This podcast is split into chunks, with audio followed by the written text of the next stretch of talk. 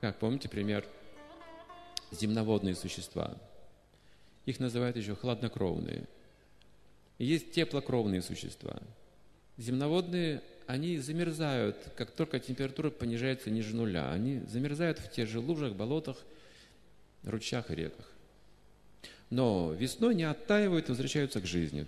Так они живут вынуждены, поскольку их температура тела не поддерживается автономно. Она зависима от окружающей среды. Если холодно вовне, холодно и внутри. Если плохо вовне, нам плохо и внутри бывает. Мы можем быть зависимы от внешних условий. Но есть теплокровные живые существа, которые независимы в такой степени от этой температуры. На улице может быть 0 градусов, но у вас 36,6. В этом смысле. Этим мы поддерживаем ровно, ровно, стабильно свою собственную температуру, при которой мы здоровы. Можем сами поддерживать свое здоровье. Точно так же в уме нужно тоже поддерживать определенную температуру. Шила Пропада объясняет, температура – это градации вожделения. Высокая температура – это много вожделения, много страсти в человеке очень. Или низкая температура – недостаточно страсти, недостаточно вожделения для здоровой жизни. За 40 градусов уже опасно, если наше вожделение поднимается за 40 градусов.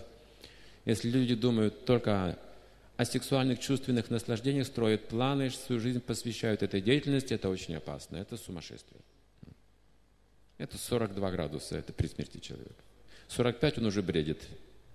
Он уже говорит, что однополые браки – это хорошо, он начинает просто бредить уже, бред сивой кобылы начинается. Это 45 градусов вожделения.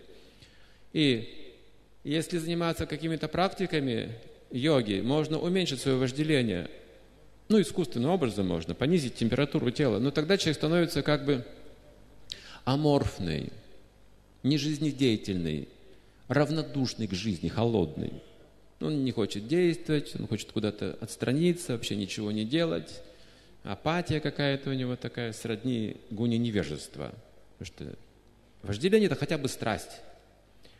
Если страсти нет должного количества, то вожделение будет преобладать. Это такая ленность, скука, критика, нежелание ничего делать активно. Человек не может проявить своих талантов, как-то выразить себя, не способен. Все, внизу.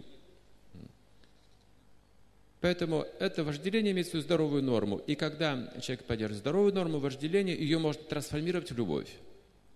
Любовь к Богу.